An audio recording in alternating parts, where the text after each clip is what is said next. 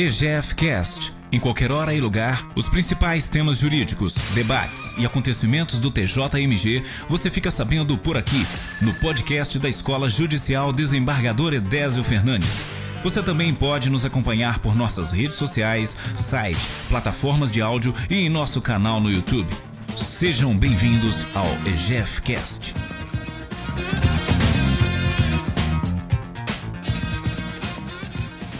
Bom dia a todos. É com muito prazer que eu declaro aberta esta sessão que compõe eu, no ciclo de aulas magnas da Escola Judicial e num voo pela mesa virtual eu cumprimento o desembargador Marcelo Guimarães, a quem agradeço pela sua colaboração de intermediar junto com o professor Merim eh, essa, essa palestra e nos possibilitar essa, essa via de conhecimento. E ao desembargador Caetano Levi Lopes, que é colega e é presidente da Escola Nacional da Magistratura.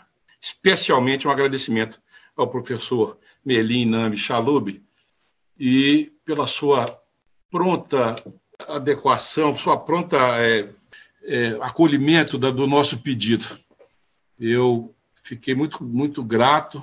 É, creio que a aula pelo próprio tema da alienação fiduciária de imóveis compartilhada, medida provisória 992 de 2020, o próprio tema aguça a curiosidade e o conhecimento de todos. É, já temos 700 inscritos e incontáveis é, acessos pela, pelo YouTube. Portanto, é, a expressão da sua palestra, professor, é muito grande e será muito, é muito esperada e será muito bem recebida muito agradecido ao senhor, e eu passo a palavra ao desembargador Caetano Levi e dar a sequência ao início da palestra. Muito agradecido, e com a palavra o desembargador Caetano Levi. Bom dia, desembargador Tiago, superintendente da nossa escola judicial Edésio Fernandes. Bom dia, doutor Melim Name Chalub, professor convidado que vai nos brindar blindar com esta aula magna nesta manhã. Bom dia, desembargador Marcelo Rodrigues, presidente da nossa Câmara e o maior conhecedor de direito registral do Brasil. Um cumprimento especial às nossas alunas e alunos e a todas e todos que nos estão seguindo pelo canal no YouTube. O tema desta aula magna é a alienação fiduciária em garantia compartilhada. Um instituto recentíssimo em nosso direito. Mas a garantia fiduciária é muito antiga. E traçando brevemente um histórico da alienação fiduciária no Brasil, ela vai surgir com a Lei 4.728 de 1965, era garantia para bens móveis surgiu num contexto de uma crise econômica muito séria, que marcou os meados da década de 1960. O Decreto-Lei 911, em 1969, reformulou o Instituto, dando-lhe uma dinâmica bem mais acentuada. E o Código Civil de 2002 acabou por tornar regra, portanto, norma geral, alienação fiduciária em garantia nos artigos 1361 a 1368b. Quanto à garantia da alienação fiduciária com bens imóveis, ela surge com a Lei 6.514, de 1967, que criou o Sistema Financeiro Imobiliário, e agora, no dia 16 de julho de 2020, foi editada a medida provisória 992, que criou a alienação fiduciária compartilhada. Isso mediante inserção na Lei 13.476 de 2017, de, dos artigos 9, 9 A, B, C e D. É um instituto muito recente e daí a enorme necessidade de estudá-lo. E por que não dizer a curiosidade de conhecê-lo em todos os seus contornos? E ninguém melhor para falar disso do que o professor Melina Michalub e o desembargador Marcelo Rodrigues. O professor Melim Namen Chalub é especialista em Direito pela Universidade Federal Fluminense e ele apresentou a monografia intitulada Negócio Fiduciário, que continha um anteprojeto de lei que resultou na Lei 9.514 de 1997, a lei que eu disse que trouxe para o nosso ordenamento jurídico alienação fiduciária tendo por objeto bens imóveis. É membro efetivo do Instituto dos Advogados Brasileiros, instituto que eu também tenho a honra de participar. É membro da Academia Brasileira de Direito Civil, da Academia Brasileira de Direito Registral Imobiliário, é cofundador e conselheiro do Instituto Brasileiro de Direito Imobiliário, IBRADIM. Tem muitas obras editadas e publicadas, entre elas Alienação Fiduciária Negócio Fiduciário já na sexta edição, Incorporação Imobiliária na quinta edição, Alienação Fiduciária, Incorporação Imobiliária e Mercados Capitais, Estudos e Pareceres. E ficaríamos aqui a manhã inteira falando do currículo extenso do professor Melim. Mas o nosso objetivo é receber as suas lições, professor. O senhor é a estrela dessa manhã e tenho a honra, então, de passar a palavra ao senhor. Muito obrigado, um bom dia a todos, desembargador Tiago, desembargador Caetano, desembargador Marcelo. É, agradeço muitíssimo o convite e me sinto muito honrado em participar desse evento da Escola da Magistratura é, e da Escola Judicial, Edésio, e particularmente cumprimento os senhores pela, pela definição do tema, que de fato é um tema é, interessantíssimo, importantíssimo, atualíssimo, né? não, não, não apenas em razão da não apenas em razão da edição dessa medida provisória 992 de julho agora de 2020, que criou, é, que institui essa alienação fiduciária compartilhada, é, mas, sobretudo, em razão da, da, da, crise econômica que vivemos, em razão de todos os fatos notórios que nos cercam, é, e, sobretudo, é, a, o, pela razão de ser dessa, dessa medida provisória e dessa, dessa figura do compartilhamento da de aliança fiduciária, uma, uma, uma corruptela, talvez, da, dessa figura jurídica, desse tipo de garantia, de contrato de garantia, que visa atender a essa necessidade deste momento de canalização de crédito, de abertura de, de ampla abertura de linhas de crédito, visando a estimular a, o, a, a reativação da economia. Né? Essa fase que vivemos agora, de depressão, enfim, de queda do PIB em 5,7% ou 5,8%, é, por cento, é, e vem essa medida provisória com esse compartilhamento da alienação fiduciária, visando abrir novos meios de concessão de crédito com garantia fiduciária. Qual é a razão de ser do compartilhamento? Qual é o, o fato, a situação fática que justificaria isso? Ou que justifica, mais precisamente? É o fato de que um tomador de crédito que tomou, por exemplo, um crédito de um milhão e meio para para comprar um apartamento de 2 milhões, ou que seja, tomou um crédito de 800 mil para comprar um apartamento ou uma casa, mas já faz alguns anos, amortizou bastante, razoavelmente bem, e hoje a sua dívida estaria em torno de 200 mil reais, por exemplo. Então, aí, se o imóvel hoje vale um milhão, por exemplo, e se ele tem uma dívida de 200 mil, há aí um excesso, um excedente de garantia de 800 mil reais é, que poderia ser utilizado, o, o imóvel, para garantia de outras operações de crédito, para que essa pessoa, seja ele um pequeno empresário ou o que seja, possa ativar seus negócios e contribuir para a reativação da economia com novos investimentos. É, pois bem, mas a alienação fiduciária ela tem uma particularidade ela se distingue da hipoteca. Se fosse hipoteca, por exemplo, a hipoteca não tem nenhum mistério, todos nós sabemos. O, o banco concede o um empréstimo e, e o devedor dá o seu imóvel em segunda hipoteca, em terceira hipoteca, e assim por diante, em graus sucessivos. alienação fiduciária, isso não é possível, porque é, na alienação fiduciária, o que é, ocorre na constituição da alienação fiduciária, na contratação, é a transmissão da propriedade. Pelo contrato de alienação fiduciária, como nós sabemos, o devedor se demite da propriedade e a transmite ao credor. Claro, o credor não se torna proprietário pleno do bem, do imóvel, mas torna-se proprietário resolúvel do imóvel.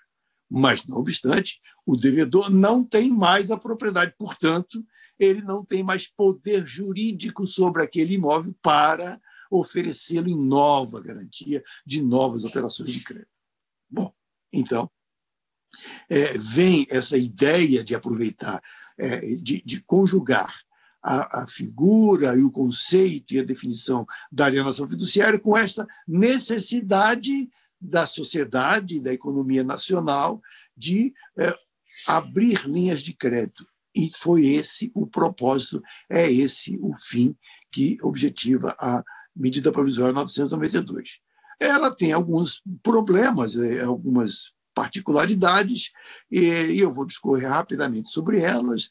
É, e também houve a oportunidade de se apresentarem muitas emendas a essa medida provisória. E muitas das emendas que apresentaram fui eu que propus e venho propondo até nas sucessivas edições do meu livro Alienação Fiduciária e Negócio Fiduciário, no sentido de ajustar algumas imperfeições que ainda ficaram na, na, alienação fiduciária e que a prática, assim como a jurisprudência, vem recomendando aqui ou ali algum ajustamento né, da, da, dessa garantia fiduciária, dadas as peculiaridades da garantia. O desembargador eh, Caetano lembrou muito bem que a aliança judiciária já é muito antiga, ela vem de, de, de 1965, é, mais de meio século, portanto, é, mas o que acontece é que a alienação fiduciária de bem imóvel tem características muito peculiares, sobretudo em relação a, aos aspectos registrais, como bem sabe, é, e, e ministra aulas o desembargador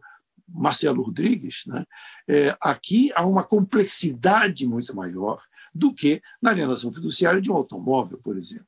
Bom, então, a prática e a jurisprudência, ao longo dos anos, desde 1997 para agora, vem recomendando um ajuste aqui, outro ali, assim como novas, novas normas que vieram a ser instituídas com o tempo. Por exemplo, o Código de Processo Civil que traz algumas novas normas que justificam algum ajuste na Lei 9.514. Então, eu vou passar rapidamente aqui uh, um conceito básico, fundamental, dos artigos 9A a 9D da, da, 9, da, da medida provisória 992, é, e, e, em seguida, vou falar das emendas propostas. Bom, o nono A diz lá, fica permitido, aliás, abro aqui um parênteses, eu, eu, eu disponibilizei aí é, é, a apresentação, vocês fiquem à vontade para ir acompanhando aí livremente, é, e tudo isso aqui está nas apresentações, nessa apresentação, é, e fica livremente a, a, a, critério dos senhores aí. É, o nono A diz, define o que é o compartilhamento. Diz lá que fica permitido ao fiduciante, com a anuência do credor fiduciário, utilizar o bem imóvel alienado fiduciariamente como garantia de novas e autônomas operações de crédito de qualquer natureza, desde que contratadas com o credor fiduciário da operação original, do crédito original. Aqui, então, nós destacamos alguns aspectos. Primeiro, é, tem que ter a anuência do credor fiduciário. Segundo, quer dizer, aqui até uma repetição, né? porque no final do, do, do artigo ele fala, desde que contratadas com o credor fiduciário da operação original. Ou seja, a, a lei está contendo, está restringindo a operação de compartilhamento, desde que seja com o mesmo credor. Porque é, você levar-se-ia e, e abrir-se-ia o mercado a, a, uma operação muito complexa que poderia gerar muitas controvérsias e muito, muitos conflitos. Como, na verdade, o, o grande manancial de operações de crédito são os bancos, então são os bancos que serão os maiores fornecedores desse tipo de crédito aqui. É, tem uma particularidade interessante aqui nesse artigo, é, que eu vou chamar a atenção, para a qual vou chamar a atenção do senhor. Ele diz: fica permitido ao fiduciante, com a anuência do credor, fica permitido ao fiduciante utilizar o bem imóvel para outras garantias. Ora, é, acabei de falar ainda há pouco, né? o fiduciário se demitiu da propriedade.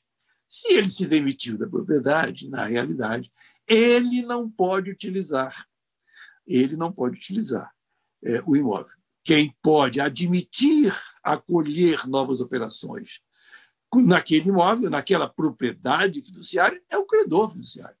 Então, a lei falou ao contrário, deveria dizer: é admitido ao credor fiduciário acolher novas operações de crédito sob a égide da mesma garantia fiduciária do bem imóvel. Mas, enfim, é, eu já até chamei a atenção. Não houve nenhuma emenda a esse propósito, mas eu já chamei a atenção numa reunião que tive recentemente com uh, a Procuradoria do Banco Central e eles anotaram lá para propor ao relator esse ajustamento aqui. Um outro aspecto que está no parágrafo 1 do artigo 9A, que é outra restrição também muito importante, para não levar essa operação é, a, no, no, abrir as portas, ou abrir caminho para agiotagem ou para outras explorações indevidas. No parágrafo primeiro, a, a lei diz que essa operação é, é restritiva ao sistema financeiro nacional.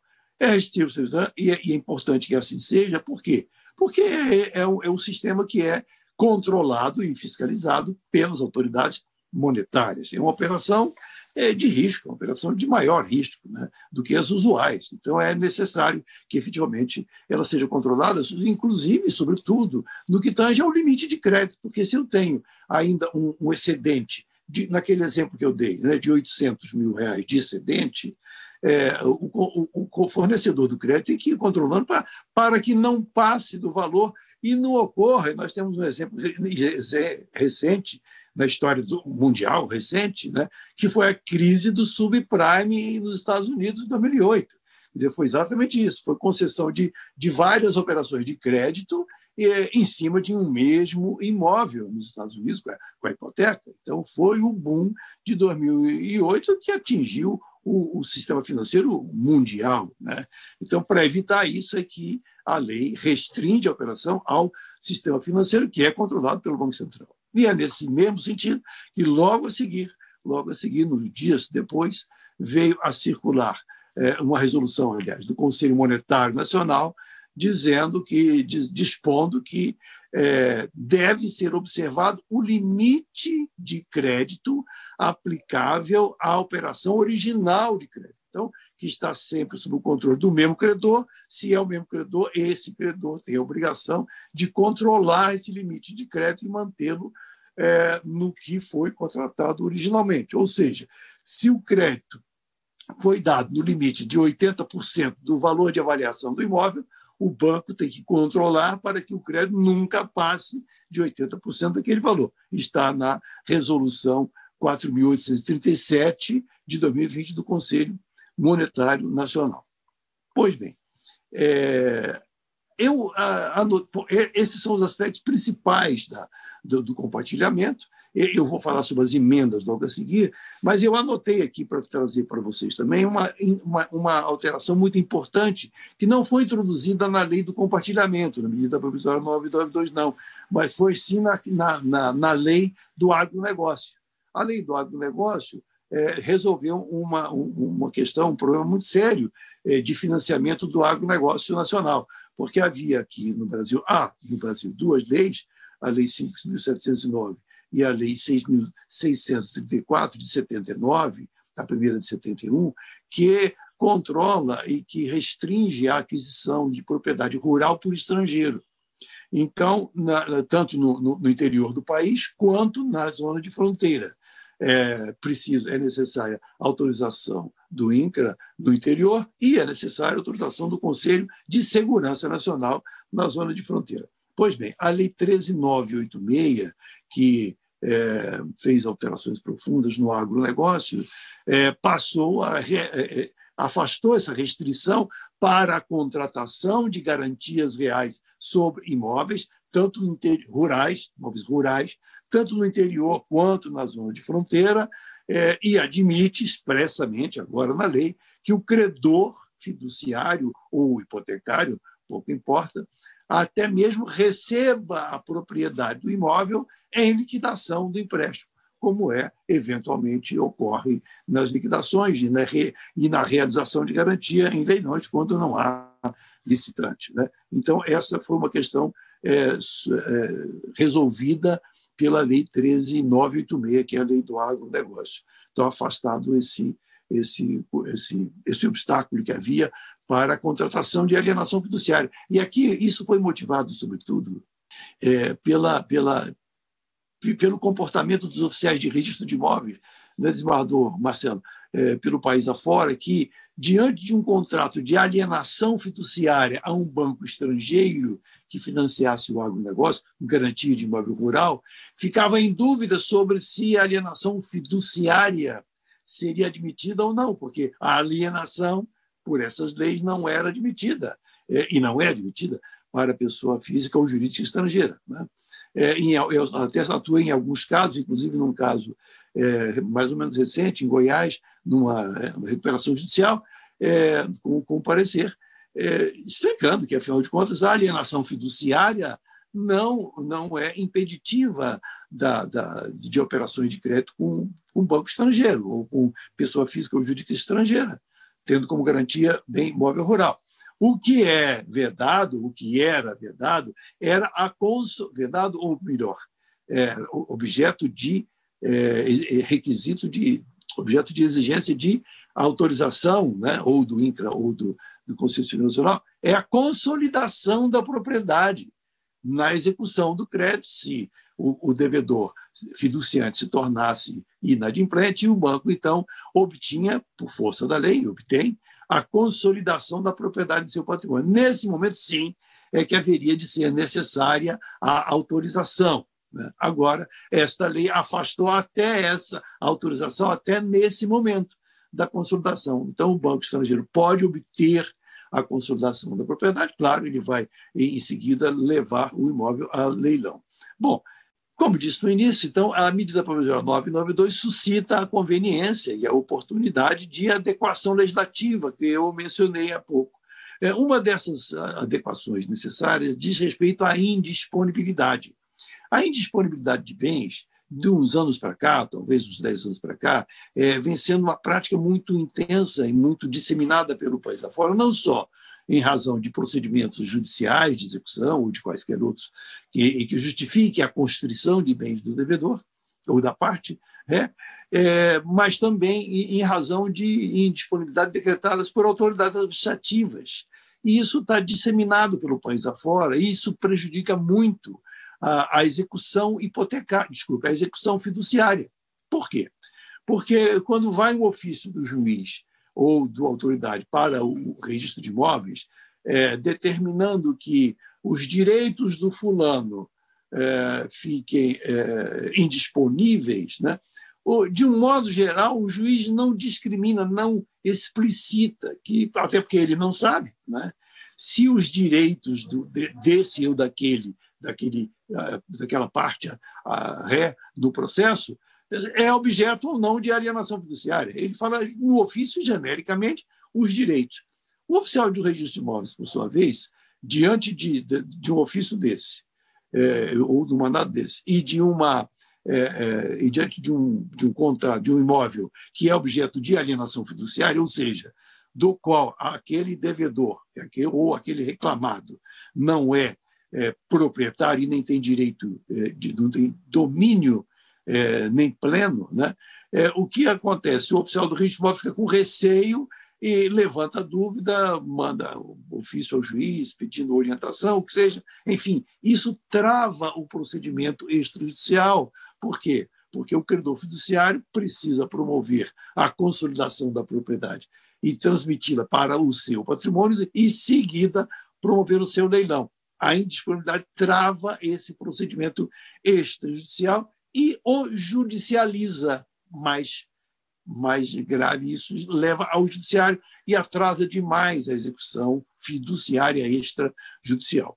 É, eu trouxe aí um exemplo de um acórdão até do Tribunal de, do Trabalho de Minas, em que, numa hipótese dessa, o tribunal manteve a, a, a indisponibilidade do bem que não é do devedor fiduciante e, sobretudo, devedor fiduciante que já teria se tornado é, teria se tornado é, inadimplente, portanto, justificaria a consolidação da propriedade do credor fiduciário. Então, a proposta, aí está, como aliás todas as demais propostas de emenda que eu vou mencionar aqui, é, está nas emendas 59 e 83 dessa medida provisória 992. É, é, a minha proposição, a minha proposição é, é no sentido de e, e, essa emenda, de acrescentar um parágrafo ao artigo 27 da Lei 9.514, e esse artigo regulamenta exatamente a realização da garantia, é, dispondo que os direitos reais de garantia, assim como as constrições, penhoras, arrestos, bloqueios, inclusive indisponibilidade de qualquer natureza, é, incidentes sobre direito real de aquisição, sim, porque o, o devedor fiduciante, quando ele é, é executado numa execução por terceiros, esse terceiro pode penhorar o seu direito aquisitivo. Né? E assim está previsto no novo CPC. O novo CPC já prevê isso expressamente no artigo 835, se não me engano, né? é, é, é passível de, penhora, de penhora o direito aquisitivo do devedor fiduciante. Então, aqui diz, nesse parágrafo, que o direito real de aquisição do fiduciante, se vindo ele a ser tornado indisponível, isto, esse ato de indisponibilidade, não obsta a consolidação da propriedade do patrimônio do credor fiduciário, se ele se tornar inadimplente, né? e, bem assim, a venda do imóvel para a realização da garantia. Mas os direitos reais ou a indisponibilidade se subroga no direito do fiduciante de receber o saldo eventual proveniente do leilão do imóvel. Então, está resguardado o direito do credor fiduciário e está resguardado o direito do é, exequente, no, geralmente numa execução trabalhista, é onde tem ocorrido com mais frequência é, esse tipo de situação. Outras emendas dizem respeito a, ao preço vil, que agora vem o Código de Processo e estabelece como referencial para ser caracterizado preço vil 50% do valor da variação, assim como outros aspectos. Por exemplo, a Lei 9.514, é, é, inadequadamente, no meu modo de ver, ela exonera da responsabilidade pelo saldo remanescente todo e qualquer devedor. É, quando, na verdade, deveria exonerar dessa responsabilidade apenas o devedor que tomou crédito para compra de moradia própria. É, essa era, essa era a norma que estava na Lei, 9, na, na lei 5.700 1941, se não me engano, de 1971, que nas execuções do SFH, de imóveis do SFH, ou seja, de moradia própria, é, exonera o devedor, o mutuário do, do BNH, do SFH, do pagamento do saldo remanescente, caso no leilão não haja, não haja no leilão lance suficiente para o pagamento da dívida. Ou seja, para evitar o, o, o superendividamento, para evitar que o tomador de financiamento para moradia própria não conseguiu pagar, sobretudo numa crise como a atual, né? não conseguiu pagar, é, perca o imóvel e ainda tenha que desembolsar recursos para pagar ainda saldo residual remanescente.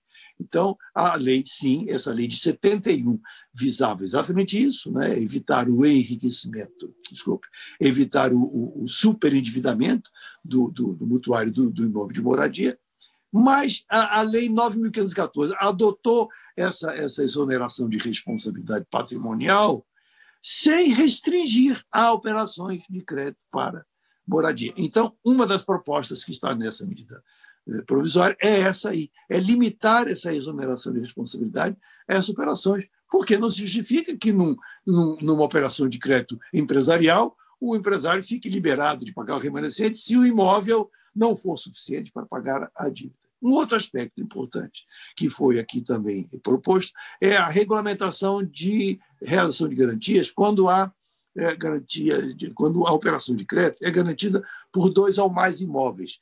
É, não há norma no Código de Processo sobre essa matéria e, e ficaria muito cara e muito complexa a, é, a, a execução dessas, dessas garantias de dois ou mais imóveis. Então, a proposição é no sentido de que, havendo, por exemplo, três imóveis em garantia de uma dívida de 1 milhão e 500 mil reais, né?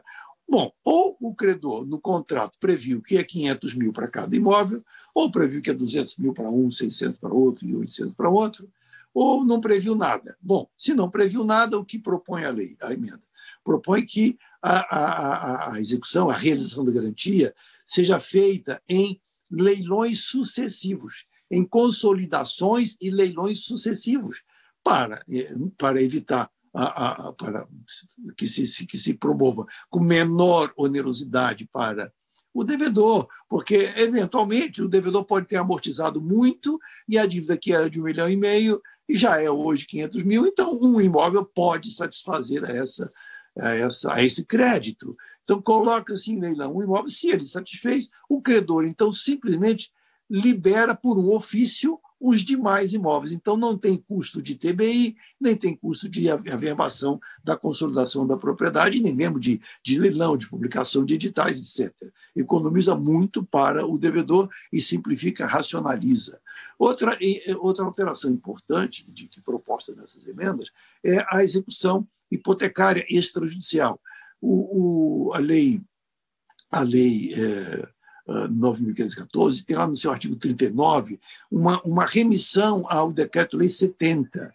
Esse Decreto-Lei 70 é, é do, do, daquele, daqueles anos é, do, do, do, governo militar, e ele é sempre muito questionado, e tem aí em, em curso no STF um, um, recurso extraordinário que se questiona a sua inconstitucionalidade. Né? Além disso, é, é, é há alguns aspectos nesse procedimento do Decreto-Lei 70 que é o da execução extrajudicial hipotecária, né, que complicam e encarecem a, a, a, execução. Então, a emenda esta visa simplificar e, e baratear o custo da execução eh, hipotecária extrajudicial, aproveitando até, sabe, desembargador Marcelo, a experiência muito boa e muito efetiva do, do, do, da atuação dos oficiais de registro de imóveis na execução eh, fiduciária extrajudicial, né? que é, é, dotado de grande efetividade, tendo em vista o bom preparo dos oficiais de registro de imóveis pelo país afora na condução desses procedimentos, né? que tem levado a cabo com grande efetividade.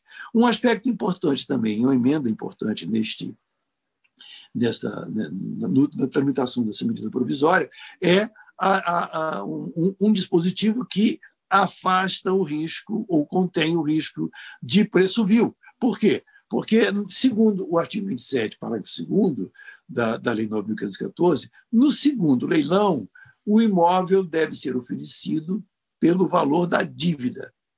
Mas acontece que, nas situações em que eh, o devedor tenha amortizado uma parcela muito grande da dívida, é possível que o, o valor da dívida corresponda a menos do que 50% do valor da avaliação.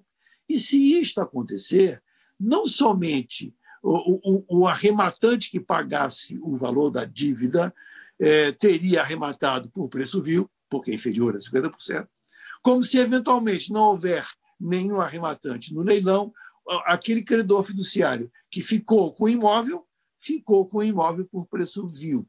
E isso tem gerado, aí no Tribunal de Minas talvez já tenha gerado alguns procedimentos de devedores fiduciários que buscam receber essa diferença. Então, há uma emenda propondo que, no segundo leilão, o imóvel seja oferecido ou pelo valor do saldo devedor ou por valor correspondente a 50% da avaliação, o que for maior, de modo que o credor não possa aceitar lance inferior a 50% do valor da avaliação, alinhando-se, portanto, ao novo Código de Processo Civil.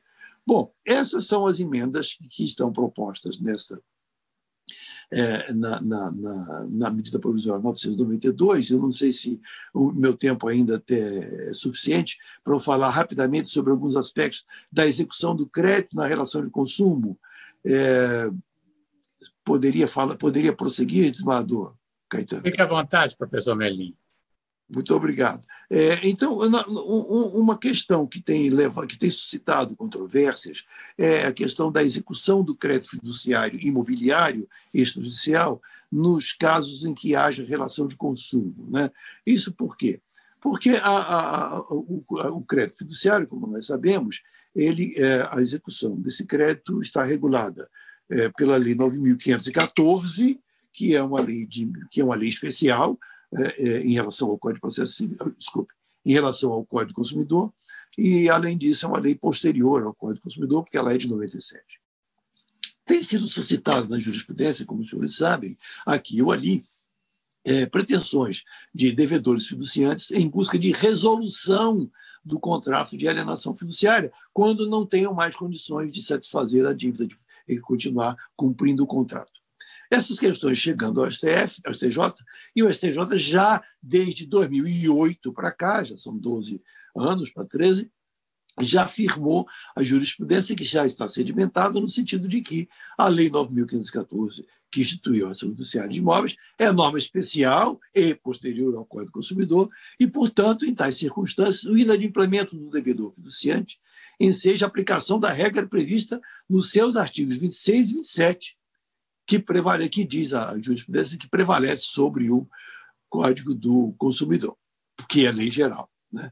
Então, é o critério da lei geral, e este e esse, essa posição do STJ ela vem até a ser ressaltada mais recentemente pelo STF no recurso extraordinário 636.331 do Estado do Rio de Janeiro, em que se questiona a, a, a convivência entre a Convenção de Varsóvia, que é uma lei ordinária, né, Convenção de Varsóvia, que, que trata de é, que trata de indenização de bagagem de limite de indenização por perda de bagagem, né? e o Código do Consumidor, que não uh, contempla limitação de indenização por perda de bagagem. Pois bem, uh, ao longo de mais de um ano, discutiu-se isso no STF, e o Tribunal e o STF, então, definiu como uma súmula vinculante que as leis, a lei, a, a Convenção de Varsóvia, eh, prevalece sobre o CDC, porque é lei especial, é lei ordinária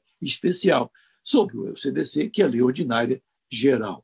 E essa é, é, é a posição definida já em razão da, da, das regras básicas de convivência das normas no espaço, desculpe, no, no, no sistema, prevalecendo sempre a lei especial sobre a lei geral, naquilo que tem de específico, obviamente, né? naquilo que tem de específico. Pois bem, é, essa posição do STJ de prevalência da 9.514 sobre o Código do Consumidor, é, nem sempre é seguida por, por decisões da jurisprudência nas instâncias ordinárias, que é, muitas vezes acolhem pedidos de resolução da, da, do, do, contrato de crédito com a alienação fiduciária, é, com fundamento na aplicar, no artigo 53 do Código do Consumidor, e aplicam, então, é, como critério de acertamento de haveres, ah, o critério da súmula 543, que determina ao promitente vendedor, que no caso de, de resolução, restitua ao promitente comprador as quantias pagas. Então, aplica-se por analogia à, à, alienação fiduciária, essa, essa, o artigo 53 e, a, e, a, e, o, e o critério de restituição do, da súmula 543. Pois bem, qual é a natureza da, da, da, norma do artigo 53 do Código do Consumidor. Essa é a questão, essa, essa é a questão central aí nessa discussão. Ah, o artigo 53, na realidade, o que faz? Ela apenas, ele apenas reproduz a vedação da cláusula comissória. Pô, sabemos elementarmente, sabemos elementarmente que, é, como está no 1428 do Código Civil para os, as, as garantias reais em geral, que anula a cláusula que autoriza o credor a ficar com a coisa caso o devedor não pague no vencimento. É, a, a regra é que o credor, com garantia real, ponha o bem em, em, em leilão e se satisfaça seu crédito em dinheiro e não com a coisa.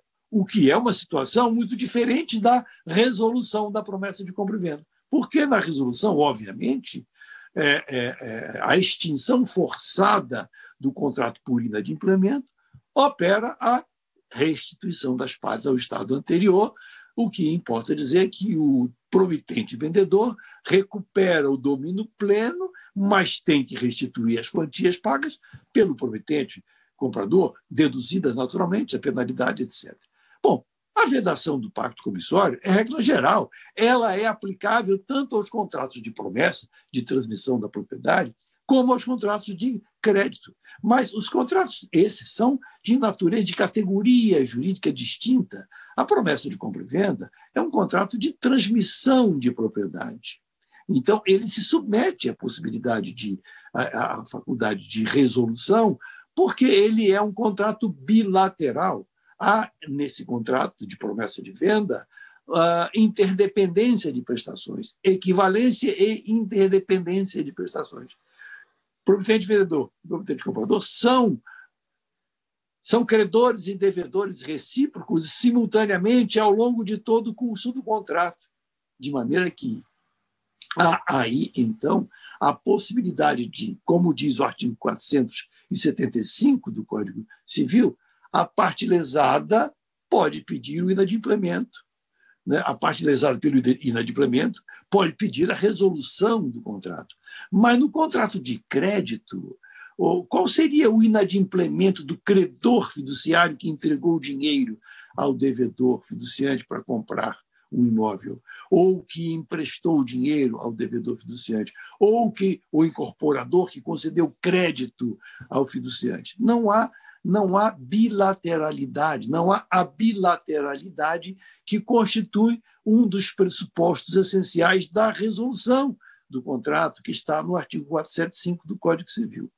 É, esse fundamento que eu estou dizendo aqui não chegou ainda a ser invocado pelo STJ, mas é, mas é um dos fundamentos mais importantes da inaplicabilidade da resolução do contrato à hipótese de, de contrato de crédito com alienação fiduciária ou com hipoteca, ou com penhor, pouco importa, qualquer garantia. A operação de crédito, o credor entregou um crédito ou dinheiro à parte é, devedora. É, os efeitos, então, dessa, dessa da, do, do inadimplemento, seja até mesmo inadimplemento antecipado, é, são diferentes. São diferentes, são francamente diferentes, porque compatíveis com a categoria a que pertencem esses distintos contratos. Bom, é, essa situação está assim posta quando, é, recentemente, o, no, no, assim, aliás, eu trouxe aqui, tá, está aí nos seus, no, no, nos dados que eu separei, eu anotei aqui, separei dois, dois aspectos que merecem atenção. Primeiro, é que o, o contrato de crédito com, com a alienação fiduciária é qualificado pelo Código de Processo Civil como título executivo extrajudicial.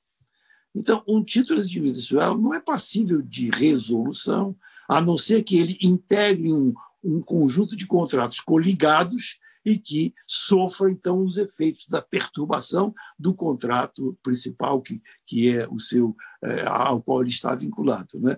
É, e, por outro lado, a resolução está prevista no 475. O que eu chamo a atenção aqui, e anotei até né, né nesses slides, é, é, um comentário do, do, do professor Nelson Neri, que é um dos autores do Código do Consumidor, ao comentar o, o artigo 53 do Código do Consumidor né? porque me parece, com todo respeito, muito equivocada a invocação do artigo 53 como fundamento para reconhecer a possibilidade de resolução. Não, o 53 não admite a possibilidade de resolução da, do contrato de solidaridade, ele apenas diz que a cláusula que preveja a perda total é nula. E é nula, efetivamente. Então, diz aqui o, o Nelson Nery, em determinado trecho. Do caput do artigo 53, não decorre o direito à devolução de quantias pagas. Apenas não se poderá pactuar a perda total das quantias pagas. E segue ele no outro, no, no, no comentário do mesmo artigo 53. E, e em cotejo com o Decreto-Lei 911 de 69, que regula a execução fiduciária de bem móvel infungível. Diz ele, há previsão no, no artigo 2 desse diploma, 911, no sentido de permitir ao credor a venda do bem alienado fiduciariamente, a fim de que seja pago todo o débito do consumidor junto ao fornecedor, credor fiduciário, revertendo-se o saldo, se houver, para o patrimônio do consumidor. Então, o saldo que, na promessa de compra e venda, invariavelmente o promitente comprador recebe, na alienação fiduciária, não é invariavelmente que ele recebe, porque ele só recebe saldo se houver, e isso é uma regra geral de todo direito real de garantia, sempre foi assim. Bom, é, a, a, a, recentemente, e aí já estou caminhando para o encerramento, para me colocar à disposição dos debates aí, é, de temas tão controvertidos né, é, e tão instigantes.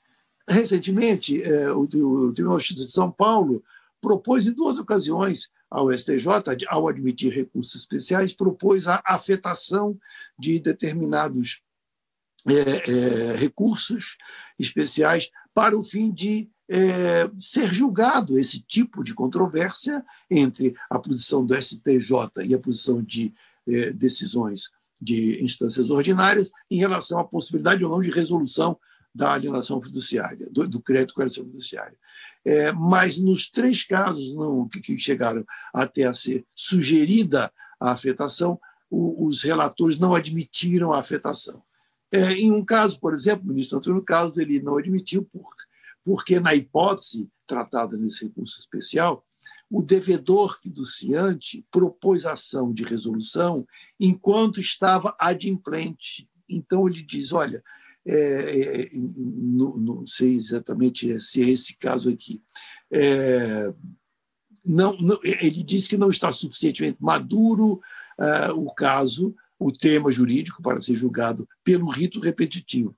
A mesma coisa, em outros termos, é, também decidiu a ministra Nancy Andrighi, num outro recurso especial, sugerido a afetação, e a mesma coisa sugeriu o ministro Marco Buzzi também, numa decisão muito recente, agora de setembro do, deste ano.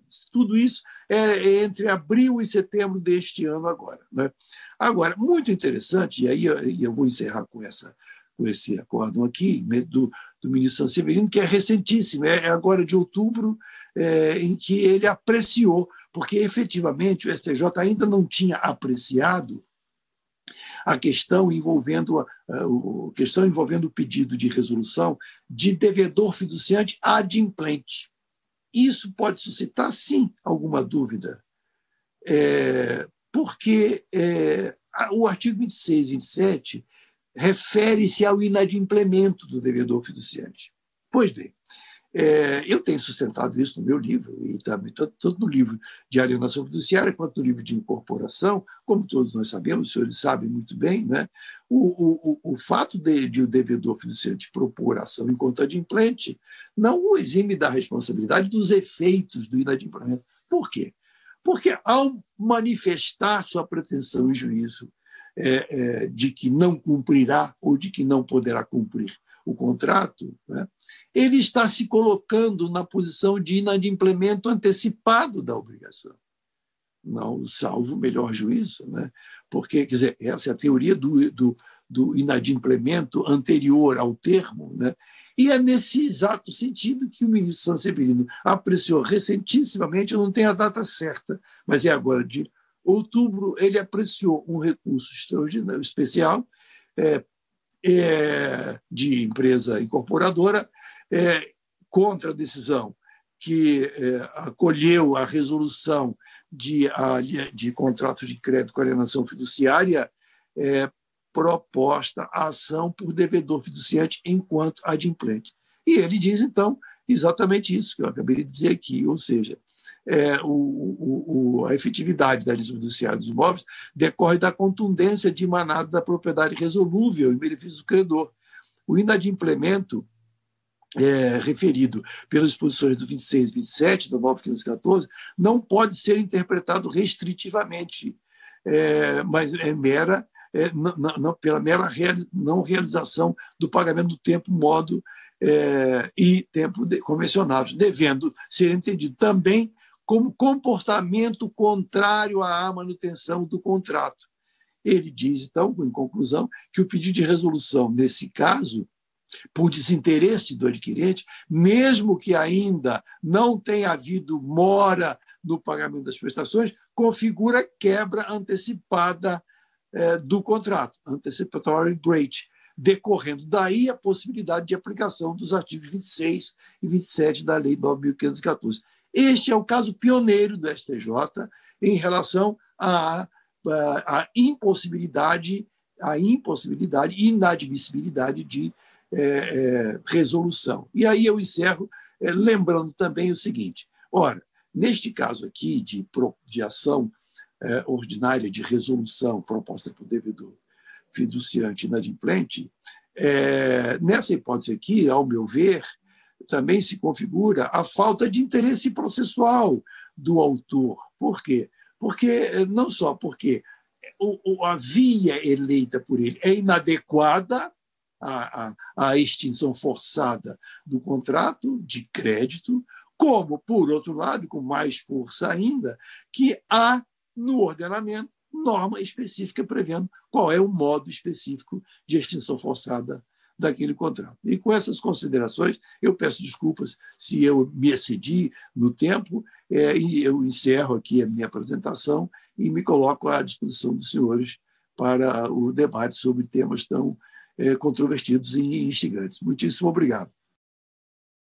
Professor Melim, não há que pedir desculpas, pelo contrário, nós é que ganhamos muito com a exposição tão clara, tão objetiva, de um tema que é muito complexo, até pela sua recenticidade, e nossas alunas e alunos, com certeza, estão a agradecer a exposição feita.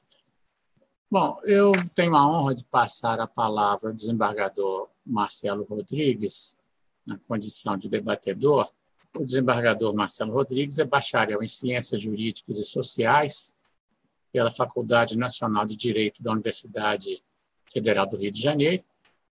É magistrado de carreira, foi o primeiro colocado no concurso de provas e títulos da turma de 1989. Desde 2006, tem assento no Tribunal de Justiça do nosso estado de Minas Gerais como desembargador. Atualmente preside a segunda Câmara de Direito Público, segunda Câmara Civil de Direito Público do TJMG e foi juiz titular da Vara de Registros Públicos da comarca de Belo Horizonte no período de 1997 a 2006. O currículo do desembargador Marcelo Rodrigues também é muito extenso, várias obras publicadas, e passaríamos o resto da manhã só lendo o currículo. Mas o importante é a lição que ele vai nos trazer. Desembargador Marcelo, Vossa Excelência tem a palavra. Muito obrigado, desembargador Caetano, muito obrigado, desembargador Tiago, muito obrigado, professor Melim. Foi realmente uma aula magna sua exposição. Rapidamente, é, eu tomei a iniciativa de, de apresentar quatro pequenos tópicos que eu diria que são quatro pílulas mesmo. É, eu vou gastar um minuto para cada pílula. A primeira, é, nós não podemos deixar de perceber que uh, o vocábulo utilizado na medida provisória, esse texto dela foi, parece que, fruto de, uma, de um certo apressamento, a elaboração desse texto. O vocábulo compartilhar, ele realmente ele não exprime exatamente a natureza da, da operação, porque se trata, evidentemente, de uma ampliação da operação ou de uma extensão é, da da ampliação da garantia da alienação fiduciária. E realmente compartilhar, é, por outro lado, ele induz a uma percepção ou a entendimento de diluição de riscos é, que aconteceria eventualmente no mesmo plano de preferências. E o professor Menin explicou muito bem que não se trata disso, não é como a hipoteca, alienação fiduciária, não, há, não, há, não permite essa situação, porque exatamente é, usando as palavras do professor Melim, o devedor se demite da propriedade do imóvel. Né?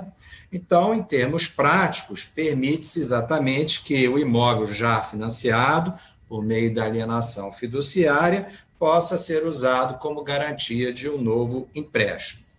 A, a, a segunda pílula é, reside na, no seguinte aspecto: é que a faculdade da operação, segundo o texto da medida provisória, se estende também a imóvel usado, além de uh, ser possível de ser empregada pelas pessoas jurídicas, pelas pessoas naturais e também pelas entidades familiares. O texto da medida provisória fala em entidade familiar. E isso pode é, acarretar, eu penso, alguma perplexidade é, para os oficiais registradores, inclusive, de imóveis. Oh, afinal de contas, o que se trata?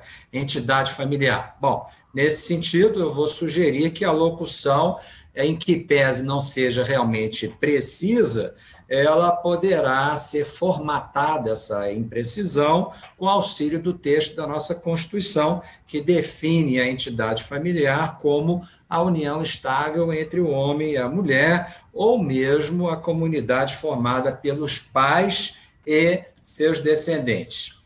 Avançando, a terceira pílula é, é, mais uma indagação, até, é mais uma indagação, uma dúvida que poderá surgir. Afinal, na extensão da operação da alienação fiduciária, a, essa ampliação da garantia poderá ou não exceder o prazo final de pagamento do valor garantido no título original. Essa é uma indagação, uma questão que se coloca. Mas, é, em verdade, é importante pontuar, no intuito de subsidiar é, a reflexão sobre o tema, que o valor da extensão ele está limitado exatamente ao valor da garantia e não ao prazo de seu pagamento. Né?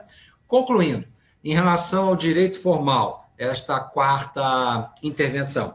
Em relação ao direito formal, a nova dívida apresentada por título de extensão da alienação fiduciária exige o ordenamento em prioridade das obrigações garantidas na sequência cronológica das averbações no registro de imóveis.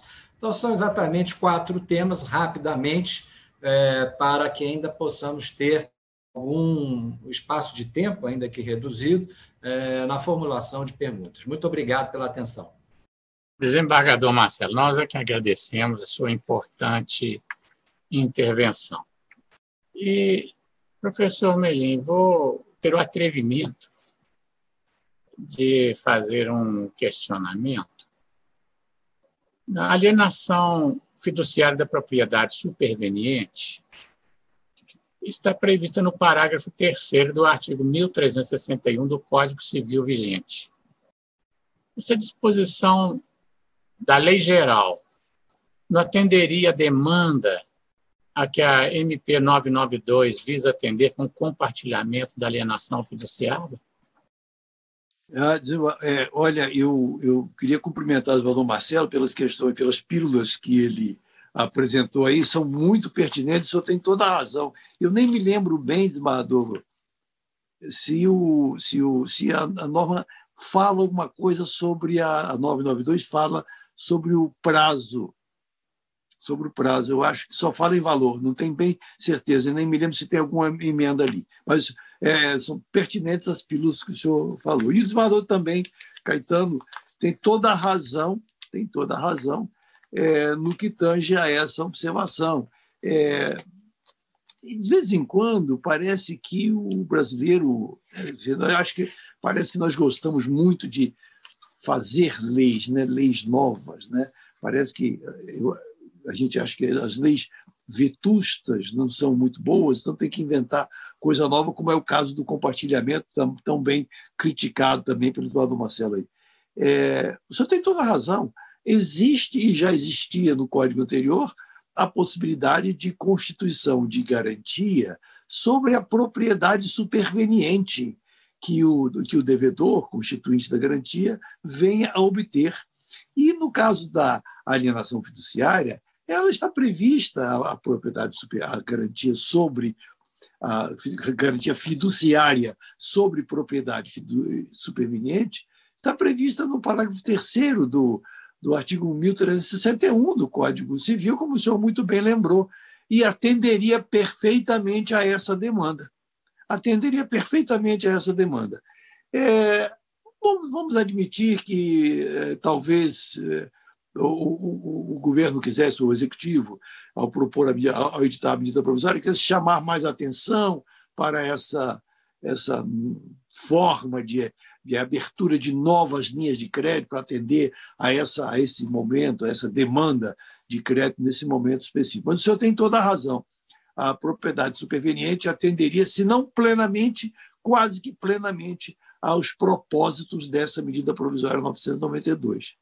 E, aliás, nas, dentre as emendas, há uma delas em que eu sugeri, que é para afastar dúvidas de oficiais de registro de imóveis, Mano Marcelo, porque aqui ou ali a gente conversa com algum oficial e entendem que não há previsão de registro dessa garantia sobre propriedade superveniente em, em, em, em, momento eh, contemporâneo à celebração do contrato.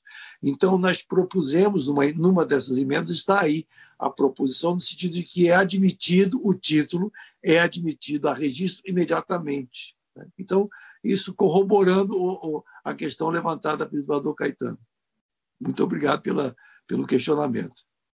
Nós aqui agradecemos. É, teríamos uma série de perguntas a fazer, mas a sabedoria romana, romana dizia: irreparabile fugit tempus, o tempo foge irreparavelmente. O prazo da nossa live passou sem que sentíssemos, dado a profundidade com que o tema foi abordado, os esclarecimentos que foram prestados. Então, queremos agradecer, professor Melim, a sua gentileza. Nós sabemos das suas múltiplas ocupações, mas a sua gentileza de atender ao pedido da Escola Judicial. Quero agradecer também ao desembargador Marcelo por sua oportuna participação e esclarecimentos, e agradecer ao desembargador Tiago por permitir que a Escola Nacional da Magistratura pudesse participar na nossa pessoa de um evento tão importante que é esta aula magna. Um bom dia a todos, muito obrigado a quem vem nos acompanhando desde o início ou que está nos acompanhando neste momento. E passo a palavra ao desembargador Tiago para encerramento. Eu vou fazer apenas o que me restou, que são os agradecimentos, porque a qualidade da palestra proferida, professor Melim, ela é induvidosa e podemos relatar para o senhor que quando a avaliação é feita pela experiência ou pela, pela experimentação do resultado, ela é muito mais fácil. Eu pressenti, eu creio que todos nós podemos afirmar da qualidade da sua doutrina e da sua exposição e os, os efeitos delas natural, dela naturalmente serão colhidos por nós. Portanto, os agradecimentos da escola, professor, e estendidos é, ao professor, ao desembargador Marcelo, que é também professor e autor, ao professor e desembargador Caetano, e quero dizer que houve uma concorrência muito grande na, na assistência dessa palestra e que ela ficará disponível em vídeo e podcast. É, esta é uma, é uma didática da escola e aqueles que não tiveram acesso imediato o terão futuramente. Portanto, professor é, Melim, muito agradecido ao senhor, eu faço em nome pessoal e em nome da escola. Muito obrigado a todos e tenham um bom dia. Você ouviu EGF Cast.